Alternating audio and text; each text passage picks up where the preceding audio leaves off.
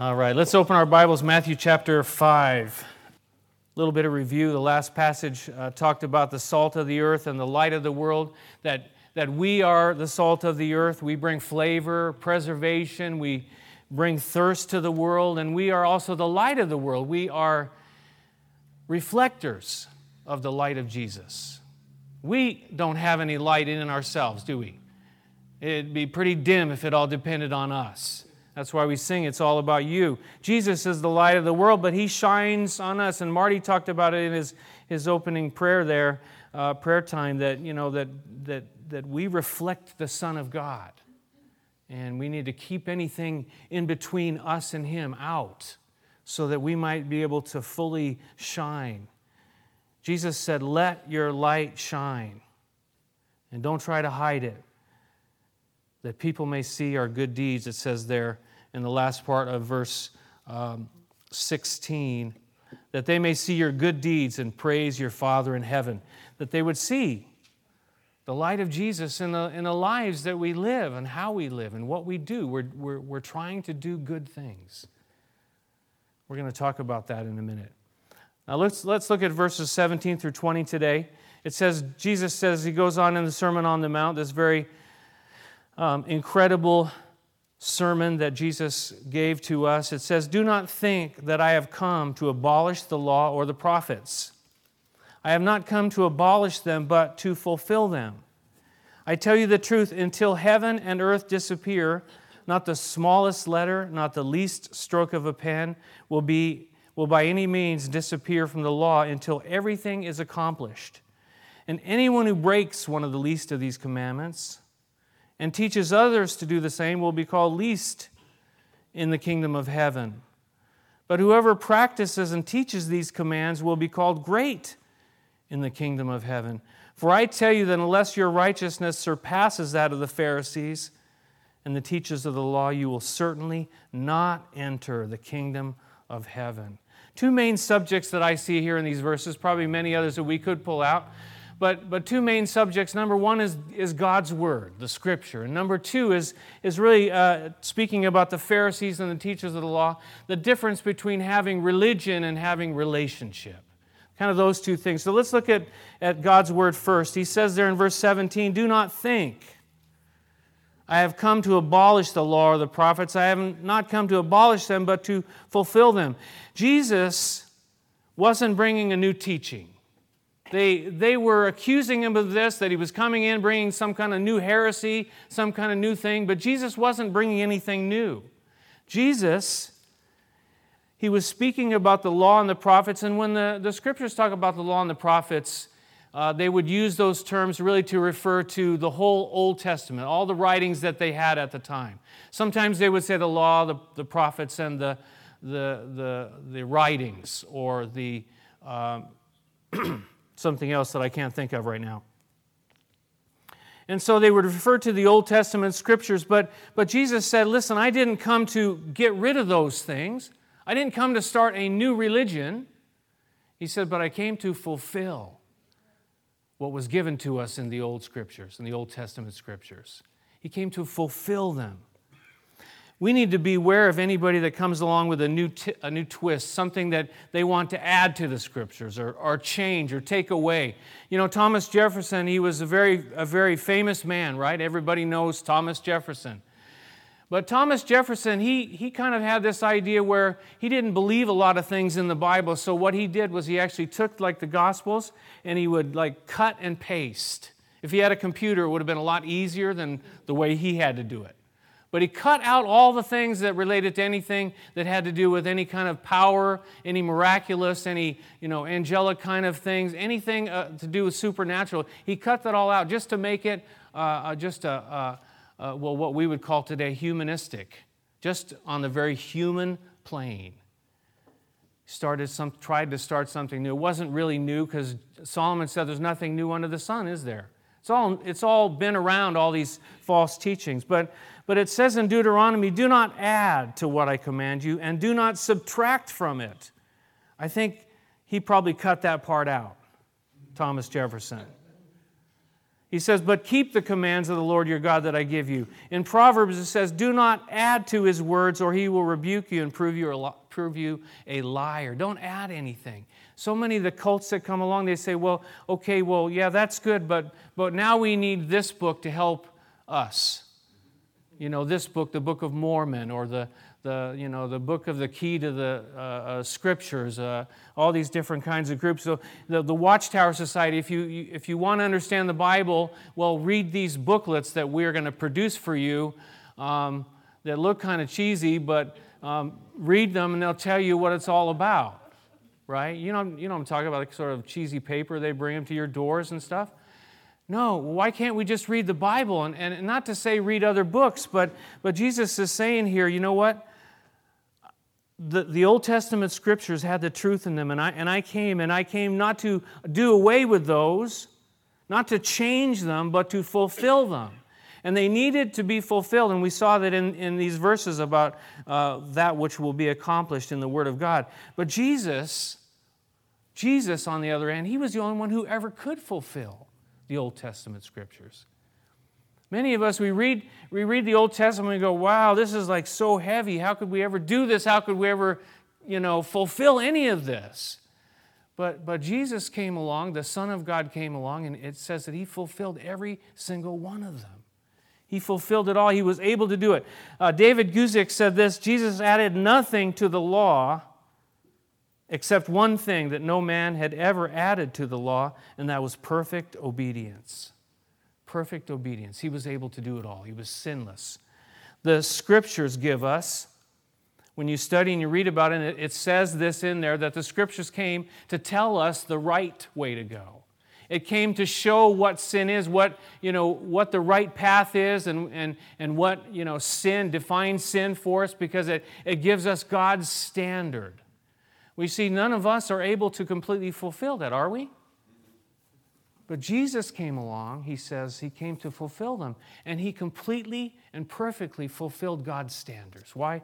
He was the Son of God, he was the sinless Son of God. He fulfilled the prophecies, he fulfilled all the moral and legal demands, he fulfilled the penalties of the law. You see, the, when, you, when you think about the law, now speaking about like the first five books of Moses and, and, and, and there really were kind of three categories. And number one is like the ceremonial law, which included all the sacrifices. And then we have the civil law, which uh, you know includes all the, the things about how to, to govern the nation, the people of Israel. And then the moral law. So Jesus came along and he actually fulfilled every single one of those. And, and the things that he has fulfilled we no longer need sacrifices, right? Because he fulfilled them all. He fulfilled them all. Now, it doesn't mean that, that they go all away, and, and we're going to see he even talks about it. He says there are things that we need to fulfill in this in the Old Testament scriptures and in the law. Mainly, let me say this though, mainly the moral law, that which is the uh, you know, the right and wrong in society, the right and wrong. Some of those laws applied directly to the children of Israel at that time. Some of them were the sacrifices and all that, but Jesus fulfilled all those, so we no longer need to. We don't need to go and, and start making sacrifices of, of, of any kind, except the sacrifice of praise and other kinds of things that the New Testament talks about. Jesus fulfilled all of them, which enabled him because he fulfilled all these things and because he was sinless, led a sin, sinless life, he was able to pay the penalty for our sin, you see. If he was just a sinner like everybody else, whose sin would he pay for? The wages of sin is what? Death. And so when Jesus died, he would have paid the price for himself. But he was sinless, he was perfect in all his ways. And so he was able to pay the price for you and for me. Look at verse 18. It says, it says there, excuse me. He says, I tell you the truth. Until heaven and earth disappear, not the smallest letter, not the least stroke of a pen will by any means disappear from the law until everything is accomplished until everything is accomplished. Again, th- this whole idea of the Word of God and how it plays into the lives of, of the human race, Jesus says this right here I tell you the truth. Other translations say, verily, verily, or, or amen, I tell you the truth, or amen, truthfully. What he's saying here is that he's about to say something that is very, very important. But what I like about this is that 31 times in the book of Matthew, Jesus says these same words I tell you the truth. I tell you the truth. 31 times. If, you, if somebody repeats themselves 31 times, what does that mean? It's kind of important. And, and, and just the way that, that we read it here, I tell you the truth that Jesus came to tell us the truth, and we can trust him. We can trust his word.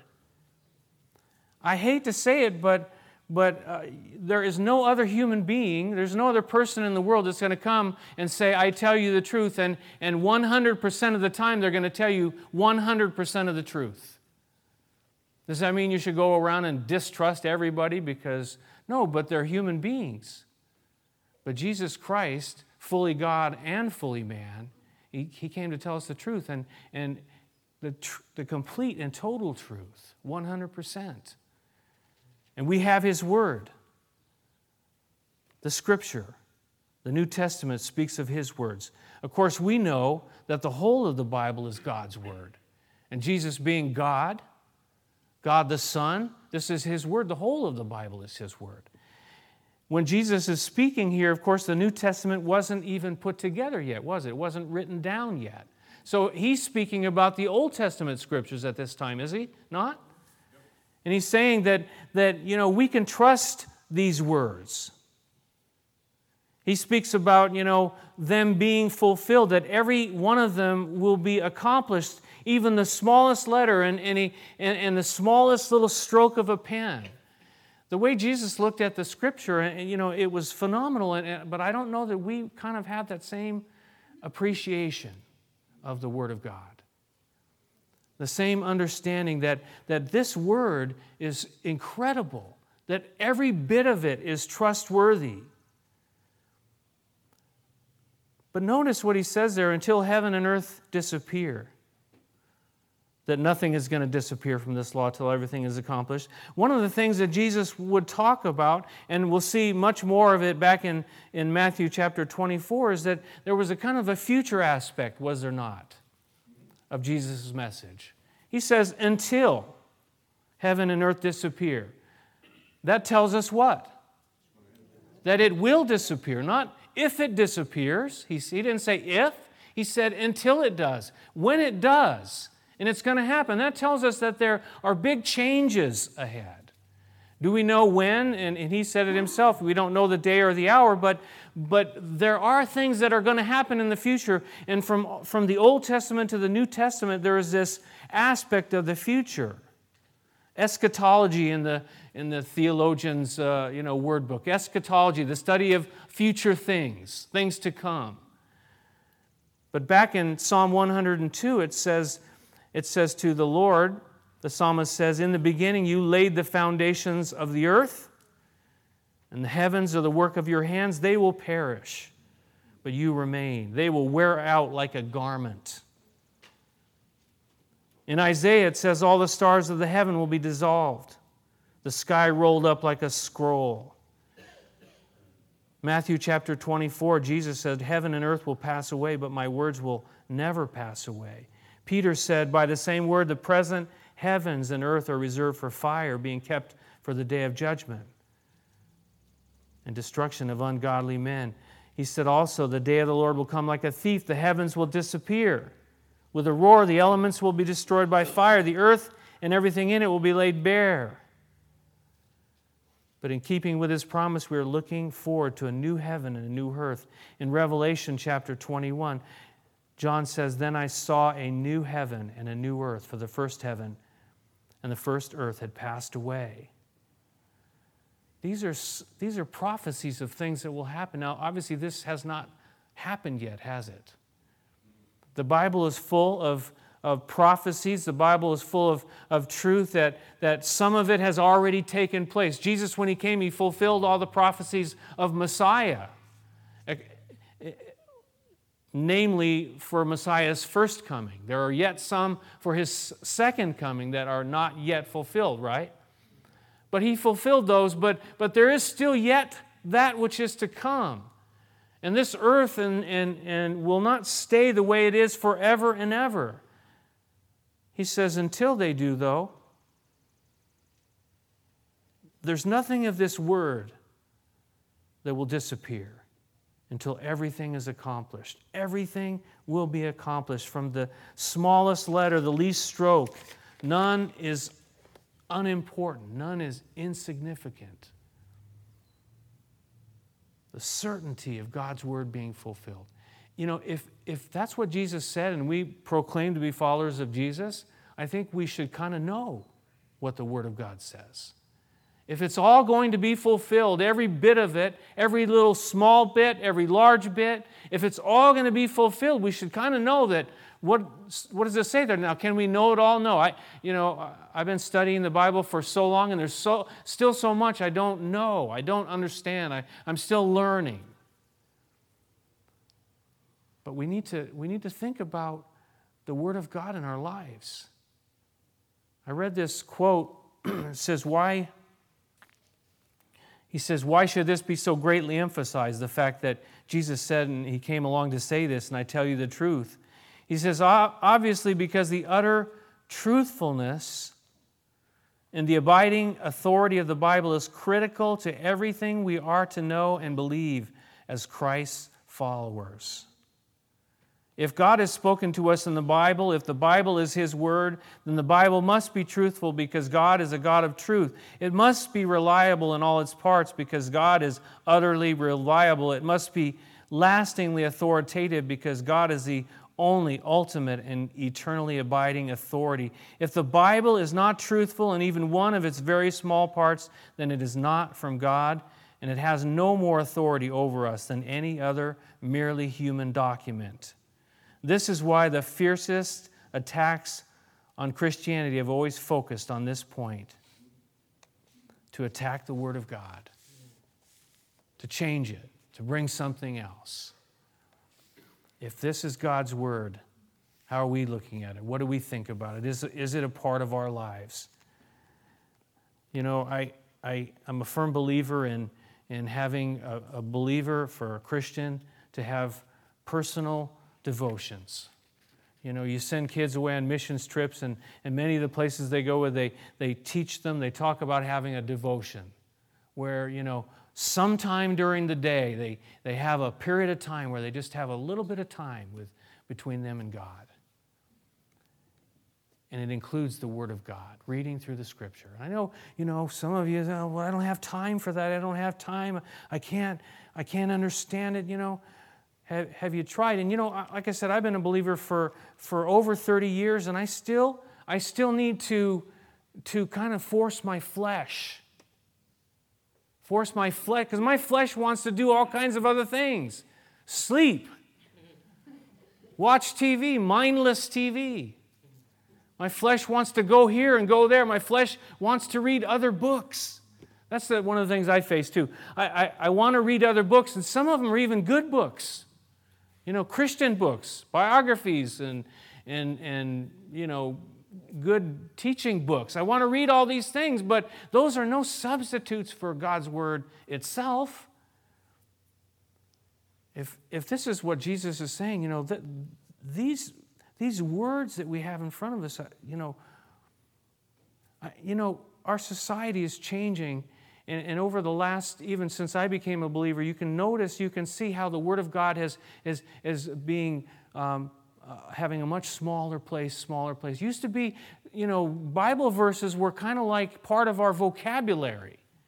And many people perhaps didn't even know they were. The golden rule, you know, do unto others. You, you know, the, so many things that were just a part of our natural and normal speech. But that has, that has dropped down considerably.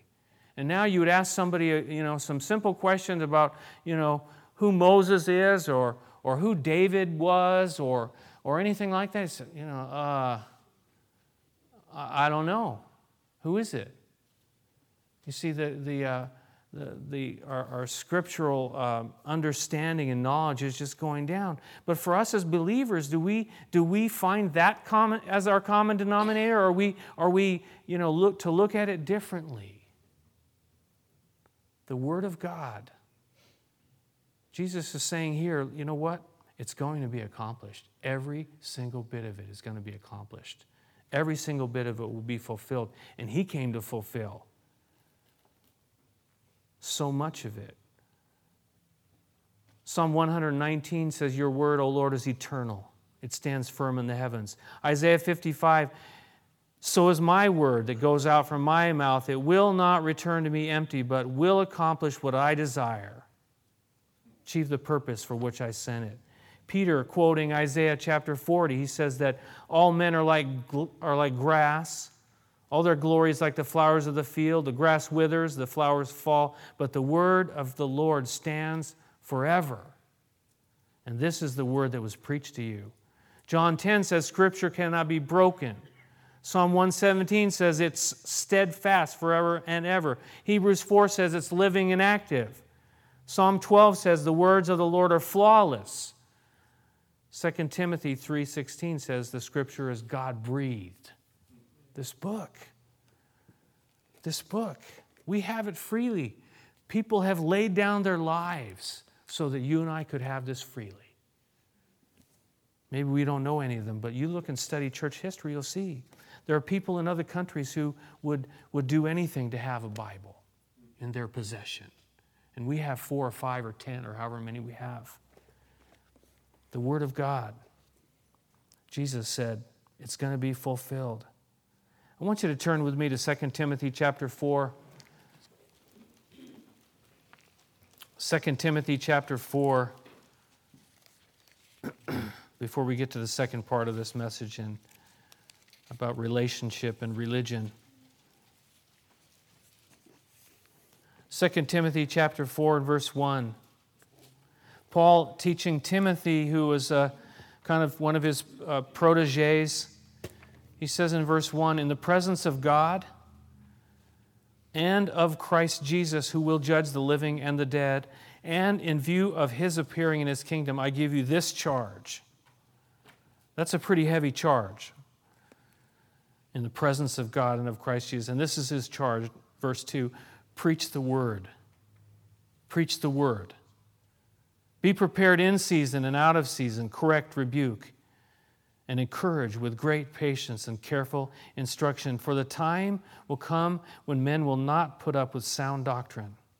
Instead, to suit their own desires, they will gather around them a great number of teachers to say what their itching ears want to hear.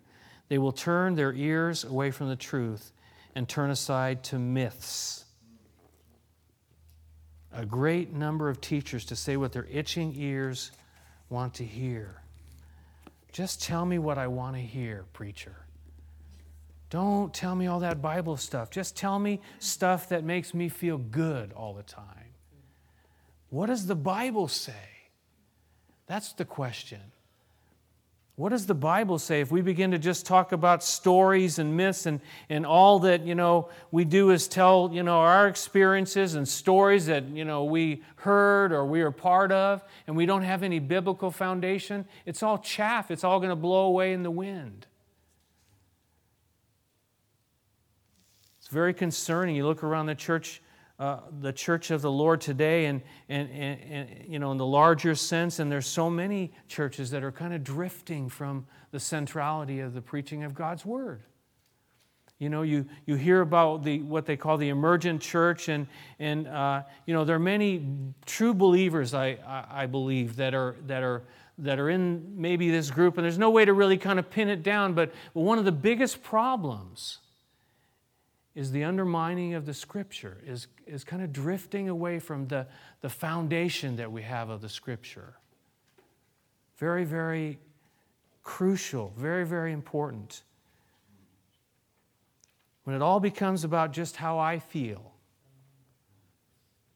when it all becomes just about, you know, making me feel good, it's danger. And that's what he's saying here in 2 Timothy chapter 4. Let's go back to Matthew chapter 5. Verse 19, he says, Anyone who breaks one of the least of these commandments and teaches others to do the same will be called least in the kingdom of heaven. But whoever practices and teaches these commands will be called great in the kingdom of heaven. Again, he, he doesn't throw it all out. He says we need to obey God's word. Now, yes, we need to understand, as I was trying to explain earlier, that some of it, you know, does not apply to us. Some of it was fulfilled by Jesus Christ. Some of it was, you know, applying only to those people of Israel in that particular setting. But there's so much of it that it applies to every one of us, and it's very important for us to be obedient to what it says. Not, however, to get us into the God's kingdom, because we get in how? Through Jesus Christ, through faith in Jesus Christ, by the grace of God. No one, it says, in Galatians is justified before God by the law because the righteous will live by faith. That's how we get in by faith. Okay, so Paul in Romans, he says, okay, so we get in by faith. We're not saved by works or whatever, so pretty much do whatever you want to do, right? That's what he says. Doesn't matter. He says, God forbid that we should have that attitude. God forbid that we should just throw it all out. Jesus didn't throw it all out, did he? In these verses here, he says, you know what? And you have to kind of look at this and say, well, he's saying those who, who do the right thing, who keep the word of God and teach others, they're going to be called great in the kingdom. Those who don't are going to be called least in the kingdom. It, it, it when you look at it, it kind of looks like uh, those that you know are in the kingdom, there's some that are great and some that are least in the kingdom. There's some, you know, 1 Corinthians chapter 3 talks about rewards of, you know, what we do with our lives. Are there going to be different status in heaven? It appears to be that's the case, and it's by how we live here.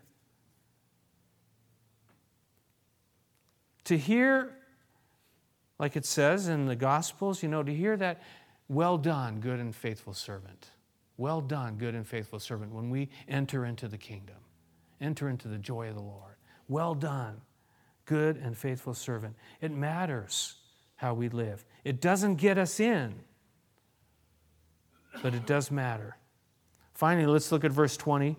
For he says, I tell you that unless your righteousness surpasses that of the Pharisees and the teachers of the law, you will certainly not enter the kingdom of heaven. Now, you could look at this and say, well, isn't that like contradicting what he said in the last verse? Actually, what he's, what he's saying here is that those people, that what they were doing was religiously keeping those laws religiously trying to do the right thing and, and to follow every single law. In fact, then they would take laws, the, the scripture, and then they would add laws, and you look at it, and they've added so much. They added the, you know, uh, the Mishnah, and then the, um, I just read about this, now I can't think of the word, the Talmud. You've heard of the Mishnah and the Talmud. They add the Mishnah to explain all the laws, then the Talmud to explain all the Mishnah. And they've added all these things, and they were trying to keep these things just the, the letter of the law. But Jesus said, you know what? If your righteousness isn't any better than what they're doing, you're not even going to get in. In other words, what he's saying is, it's got to be more than that. It's not about just works. Yes, it is important to do the right thing and live the right way, but it's not, that's not what gets us in, as we've already said. It's got to be more, though. It's got to be real. They were very, very religious. And, and when you would see them, those were the most religious guys on the planet. They were so religious. You know, I've been to Jerusalem and you, you, you see these neighborhoods where, where the Orthodox live, and you go down to the Wailing Wall, and they're, they're so religious and they're dressed a certain way and they do certain things and they, you know, they're, they're, they, they do the prayers and they do all these, you know, unusual things. But Jesus said, you know what? It's got to be deeper than that, it's got to be real. It's not just this outside thing, it's not just religion. Look at Matthew chapter 7, verse 21, which we'll get to, I don't know when, but we will get to in Matthew chapter 7. We're, we're getting close to the end of Matthew chapter 5. Well, wait a minute. No, how about the middle? Look at verse 21. He says, Not everyone who says to me, Lord, Lord, will enter the kingdom of heaven, but only he who does the will of my Father who is in heaven. Many will say to me on that day, Lord, Lord, did we not prophesy in your name? And in your name drive out demons and perform many miracles. And then I will tell them plainly, I never knew you. Away from me, you evildoers. They did all the religious things. They were even wild about some of the religious things they were doing. But he said, you know what? That's not it. Just, just saying the word Lord, Lord, and, and trying to do these certain things. He says, I never knew you. That's what, that's what it's all about. Do you know him? Do you know him? We talked about it last week, not to not be ashamed of the fact that we know him. Well, the first question is, do we know him? Because that's what's going to get us into the kingdom. It's not just on the outside. You know what? I was talking about reading the scriptures for ourselves, and we need to read the scripture, but you could read the Bible five, ten, you know, 15 hours a day and still not get into heaven. You could, you know, go and that's what they do down on the Wailing Wall. They have their books, and, and I don't even know what they're reading because, it, you know, it's all in Hebrew. And, and, but, you know, they, they've got their books and they're reading them and they're, they're doing this and all that kind of thing. And, and many of them are down there for hours and hours and hours. But if you don't have a personal relationship with God, that's not going to get you anything. It's got to go deeper. The Lord looks at the heart unless your righteousness surpasses that of the Pharisees and the teachers of the law, you will certainly not enter the kingdom of heaven. We got to have a heart relationship with Him. We don't need more religion. There's plenty of religions. Plenty of religions.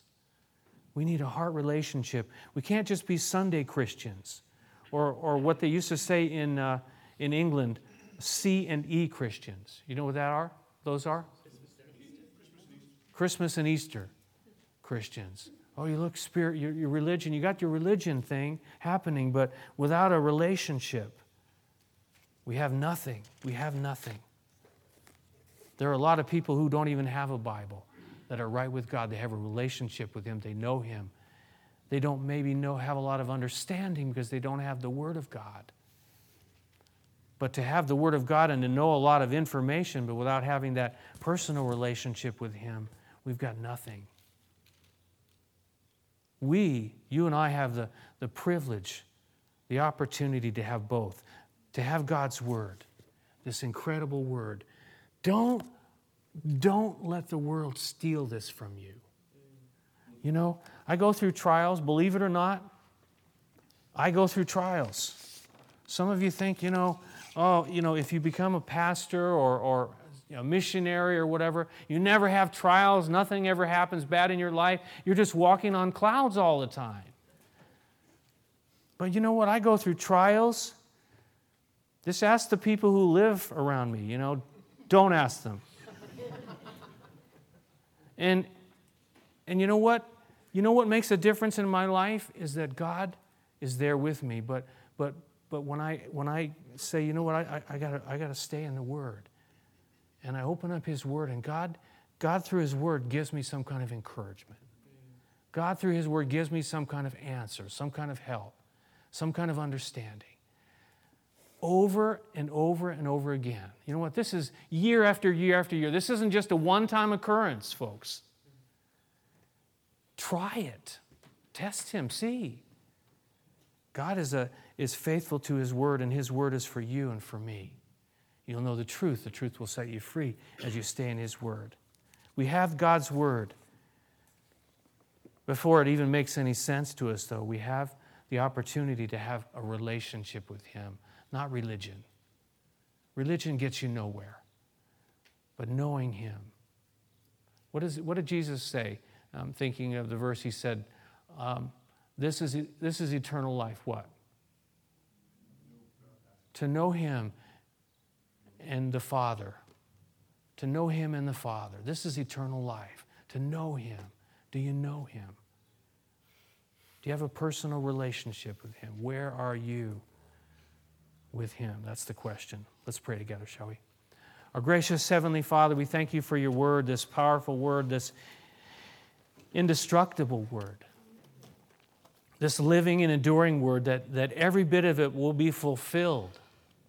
Every prophecy, every plan, every purpose will be fulfilled. Lord, we don't know the timing of all these different things.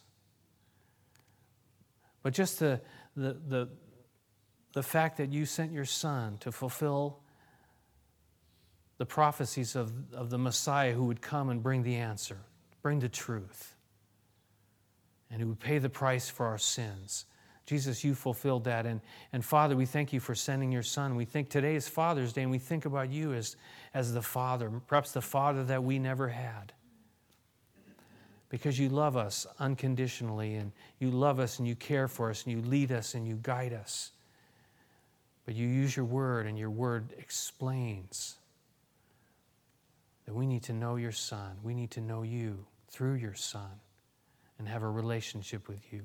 Father, I pray for each person here this morning that they would, they would know that they know that they know you.